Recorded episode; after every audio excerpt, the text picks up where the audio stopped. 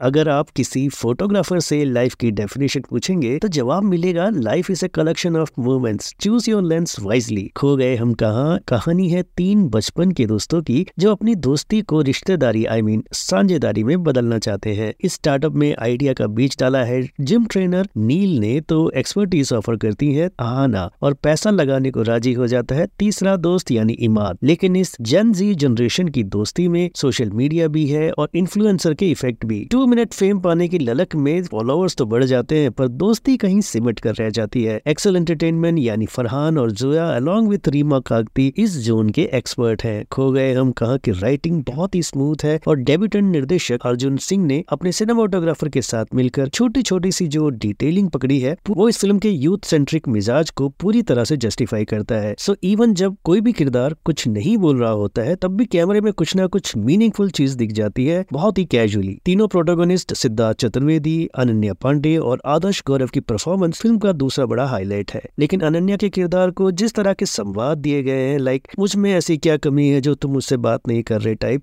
थोड़े पुराने टाइप के लगते हैं। इस जनरेशन की लड़की को इतना कमज़ोर दिखाना नहीं जचा मुझे। काल की कोचिन का एक्सटेंडेड कॉमियो शानदार है। फ़िल्म का म्यूज़िक ट्रेंडी है और lyrics meaningful stand up comedy वाले जितने भी पंचेस हैं, खास तारीफ़ के हकदार है। नेटफ्लिक्स पर स्ट्रीम हो रही खो गए हम कहा को? फ़िल्म की बात की रेटिंग रहेगी थ्री स्टार्स की।